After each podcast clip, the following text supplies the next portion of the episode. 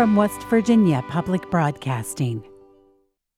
Support for the legislature today is provided by AARP West Virginia, your ally for real possibilities in the Mountain State.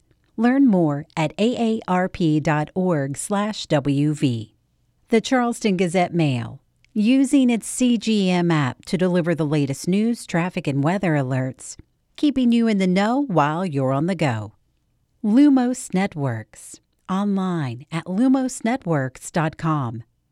West Virginia University, online at wvu.edu. Orion Strategies, professional public relations, government affairs, creative services, and research and polling, with offices in Charleston, Buchanan, Martinsburg, Pittsburgh, and Columbus.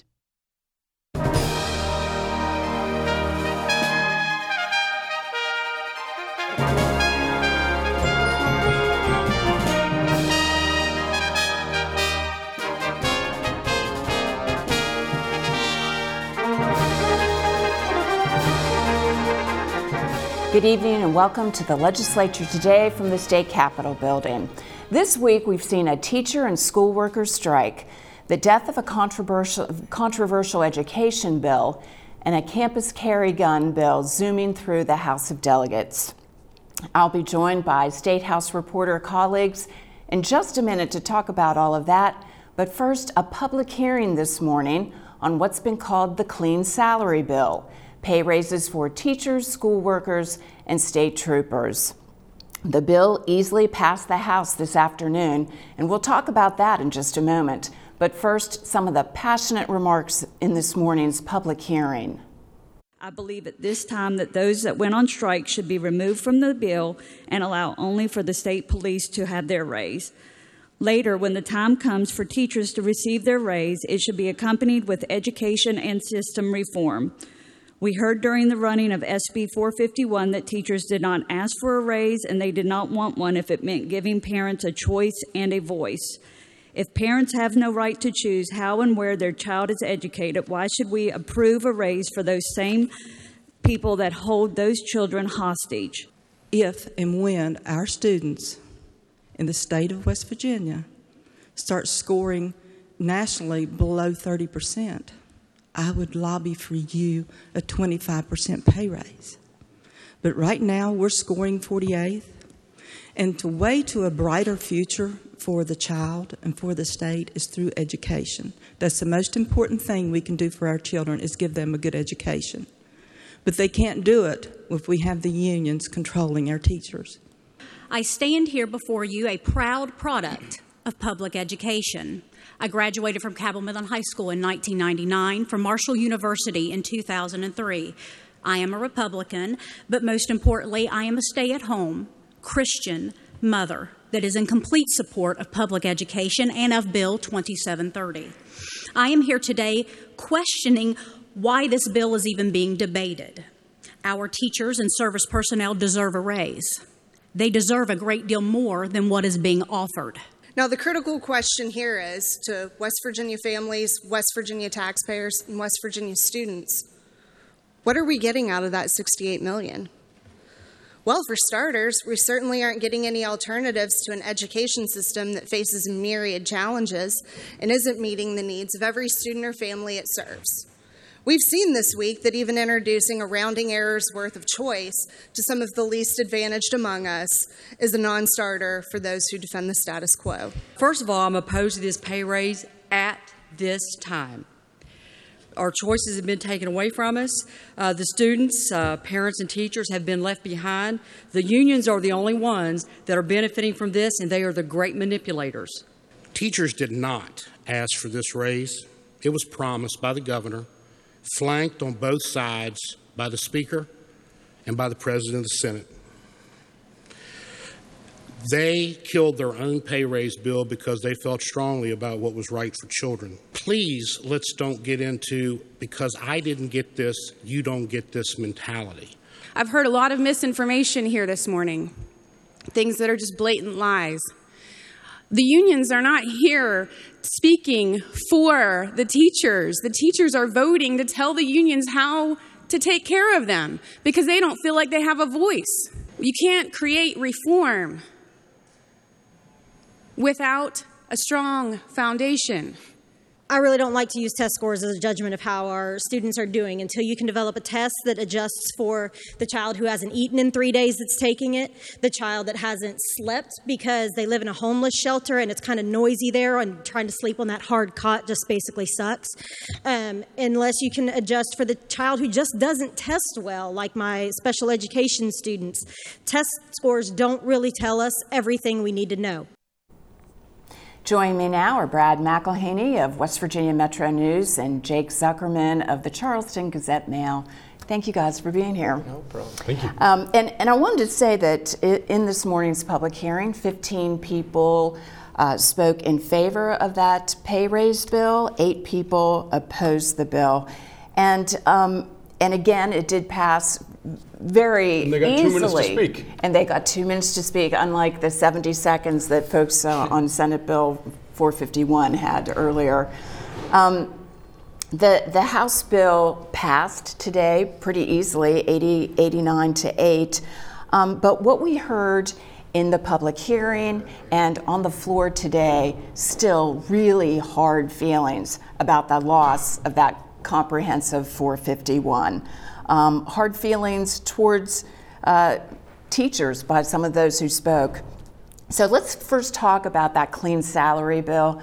This is the governor's. This is the governor's bill. This is what, what he, the governor, promised last fall.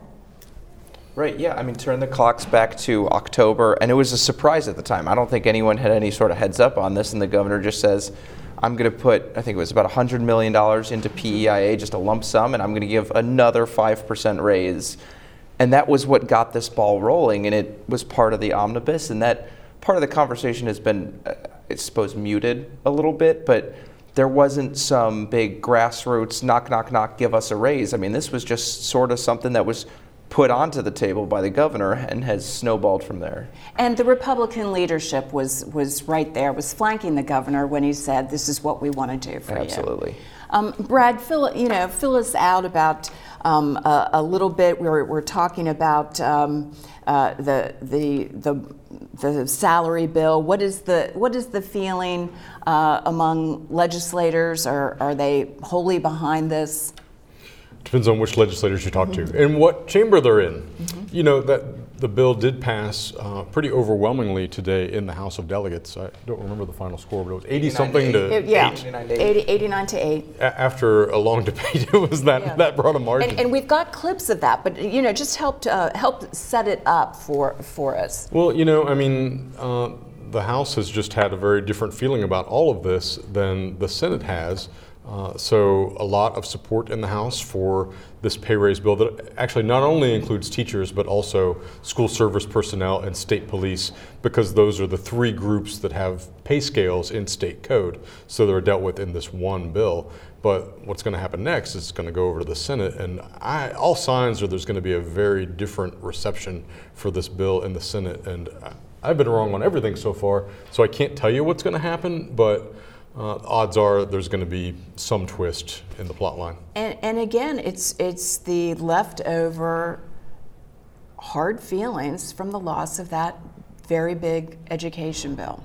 That's where the that, that's where the rub is over here towards a pay raise for teachers. Right. What seems like a month ago on Tuesday, the House of Delegates voted down that bill.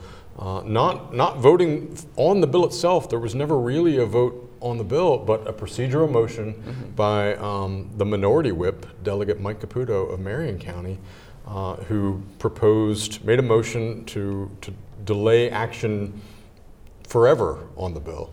Uh, and there was a lot of debate, but he got just enough 12 Republicans over to the Democratic side, and the bill went down in flames we're, we're kind of getting our, ahead of ourselves, but that's okay. we're gonna we're gonna get um, because a lot of that uh, a lot of the points that we've made right now we'll see in in some of the, the remarks that were made uh, on that salary bill today. So let's go back to uh, to that debate this afternoon. We will also be giving a pay raise to people who walked off the job, had a signed contract that they were supposed to be providing instruction to our students. We are going to give those people, those folks who, who disregarded West Virginia Code, their contract, and we're going to give them a 5% pay raise. Just keep that in mind when you, when you, when you vote, what you're doing. This isn't going to go away, folks, because if people can come here and demand that you only give them a pay raise and you not listen to the folks out there, the hardworking parents who pay taxes every day, to pay the salaries for those teachers and for us, by the way. We're here to do a job for those people. This was a promise that was made uh, for people who never really asked for it. Because if you remember, the work stoppage last year was never about a pay raise, it was about health care, it was about PEIA. The work stoppage this year was not about a pay raise, it was about they felt there were some policies that were harmful to public education. Uh, this is a separate issue. This is about keeping promises. Uh, so uh, I wholeheartedly support this bill, and I would. I heard a comment earlier that uh, there's a lot of people in West Virginia who don't have a union to stand up for them. Well, I would say this past week is a good example of why they should get one. Uh, Jefferson was a huge proponent of public education, if you read some of his writings, but he, he never um, advocated uh, for centralized education. He always adv- advocated for local education at the county level in Virginia. He never said the state should get involved, and he definitely never said the federal government should get involved. And I think you know that's one problem we have is we have to make these binary choices on you know everyone gets this equal pay raise everyone every state trooper gets this equal pay raise we have to group them all in together and um, and that's one difficulty when we you know one problem I see when we start centralizing um, education. But all citizens of West Virginia are also wanting a pay raise. And I just put that word of caution out for everybody. Having been in the chairman's seat four difficult years, many battles, we have been very beneficial with the pipeline development. That stops in a year. We've been very beneficial with the road development. That won't go on forever. We have certain parts of our state that are seeing some nice economic growth, but we have many other areas that aren't. I just put that word of caution of where we may be a couple years down the road. I am going to be voting for that, but with a word of caution. Thank you, Mr. Speaker. And that bill did pass. Um, as we've said, a, it has a $69 million fiscal note to it. And, and explain that to us. I mean, we were, we were told on the House comments, the House floor, it's a, hundred, it's a 105 million um, investment for all public employees. And I guess that's part of that is in the budget already, in the governor's budget. Yeah, well, so the 69 million you referenced is really 67 for the school employees and about 2 million for state police personnel. But yeah, as you mentioned, beyond that, the governor promised uh, all public employees a pay raise. But even that gets tricky because the governor can speak for employees who are paid out of the general fund, but employees who get their paychecks basically based on uh, federal dollars or fees like the DMV, um, tuition like higher education or public broadcasting, uh, other pots, it's, it's hard for the governor to, guarantee an amount mm-hmm. of a pay raise. Okay, and then of course the that salary bill is now over in the Senate. Um, earlier we had started recapping the week. Um, uh, we can just go ahead and, and start picking that up. Um, I was uh, I was surprised, and maybe you, you two can you know shed some light. Why didn't this bill end up in a conference committee? The big educate or the big education bill? No. You don't no, know. I mean, I, I, really thought that's where it was headed. yeah, I wrote a whole story too. based on the premise that it was going to conference yeah. committee, and it didn't happen. You know, um, what, what, I hadn't anticipated based on the votes that we saw again. Let's, let's, recap, and, and, I'm sorry, maybe somebody's been. We need a whole timeline. Maybe someone's Interactive been timeline. in Bermuda this week, and they just didn't. They, you know, that we need to catch some folks up. Mm-hmm. Um, Okay, so we, we had the Senate's version, went over to the House. The House, you know, took out the educational savings accounts. They, they, they, uh, they made charter schools a pilot program. They made it a lot more uh, uh, uh acceptable to teachers and, and different educational organizations. Came back over here. The Senate rejected that, put almost everything put it all back in and um, more. Back in and more. Uh, and and then we had a strike. yeah, that very Yeah. evening. And there's there's some interesting behind the scenes interplay going on there. And the Senate president told me and some uh, Brad was there, some other reporters were there, essentially that he had an agreement. You know, they he had talked to the House caucus and the House Republicans were going to pass this bill that had seven charter schools that had a more limited form of ESAs, but had a lot of what the House had taken out in the in the version it passed. Then the teachers went on strike, and there was about 24 hours between when this agreement was made and then the strike, and the bill comes over, and eventually it gets knocked down. And the Senate president essentially said their word is no good over there. And I know I talked to one of the delegates who was telling me the longer you wait from when you have the votes till you actually make the vote, people get weak knees, people get scared. People, I mean, there was a tremendous amount of pressure. People look from in the galleries general and see red-shirted people. Mhm. Hear the chants. And and how much of uh, how influential was this strike? The the presence of teachers here on that ultimate um, House vote. Do you think? Well, I mean, if you take the Senate president at his word, there were, I believe he said he had 52 votes, so he had even a vote to spare. And then somehow there was a so five member, 10 vote swing just like that. And it, it seems hard to attribute it to anything other than this sea of red t shirts that were out outside. I mean, even when in moments of silence for prayer or the national or the Pledge of Allegiance, you hear that chant. I mean, it, it can't be blocked by marble walls and wood doors. It gets through, and it's it's hard to ignore. I'd imagine when you're casting a tough vote. I think that uh, one of those key themes is that loss of of trust. I mean, we heard uh, Minority Leader uh, Miley on the floor saying, "I'm going to say something that I've never thought I would ever say on the floor, and it's I just don't trust the Senate." Yeah, It's and really I mean, bad. to go back even further, you know, we've been talking about this a month now, and that is a reference to, to some of the ways it came through. Uh, going out by surprise, and, and one evening really to even discuss it in Senate Education.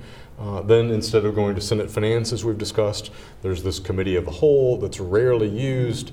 Uh, and, and so all these sort of dramatic twists and turns lead to comments like that, where you've got a prominent member of the House of Delegates saying, I don't trust the other chamber. And and so now that uh, the this uh, strike is over and the union uh, leaders, of, you know, uh, you know, teachers are back in school, of course. Um, you know, how, how are they? How are they feeling about the the rest of the session moving forward? Is there any belief that any of those components that both sides could agree on, beyond a pay raise, um, is there any possibility, even with what's left in the in the session, is there a possibility of resurrecting and, and seeing any of those components go through? Um, you know, in- incentives for math teachers. Um, you know, other other things that people could get behind. The governor made reference to wanting to do some of those things. Uh, the minimum of 1,400 students per county. Even if you got 800 students, that's a, that's a funding thing. Uh, what you're saying is the funding formula changes would, uh, in the in the in Senate Bill 451, would have uh, raised the, the floor of student um, Student population, student even for population. So thinly would- populated counties. Yes, so 11 of our counties would be raised up. Some of them only have eight or 900 um, students. So that that's a lot more money going to them, and that was a really good thing. uh, an estimated $24 million for counseling services and other wellness programs for schools. So these are things that are continuing to get a lot of positive conversation, but procedurally, how do you now backfill them into some bill, amend them into something, or Well, I I could say I talked to the Senate president earlier today and had asked him about this pay raise bill and whether or not we might see anything popped into it. They're still looking into uh, bills have to be germane. You can only add amendments that are germane or I guess relevant to the actual point of the bill. But he said some stuff like differential pay for teachers by geography or by subject, or added incentives for math teachers, like you mentioned, or other hard to fill areas. Some of those could potentially get amended in, but he did commit to letting that bill run, letting the House finance or the House pay raise bill run through the Senate. All right. Um, we're going to switch gears now and talk about the campus carry gun bill. Now, that is another um, that we saw it last year. It's back this year. It's been tweaked a little bit. Um, do, do, either of you want to talk about that before we could? Uh, we can just go to if we're if we're ready to go to that. Uh, the president of the uh, of the West Virginia of West Virginia State University was here, and um, Randy Yohe caught up with him. Of course, the higher education uh, presidents, officials are adamantly against the uh, Self Defense Act, Campus Self Defense Act. And we'll go ahead and listen to that now. When you introduce weapons into the uh, greater landscape of higher education, you potentially change, taint, and balance uh, intellectual freedom and intellectual dis- discussions and vigorous debate. And so anything that jeopardizes that, I believe, is not something that would be positively um, uh, uh, impacting higher education.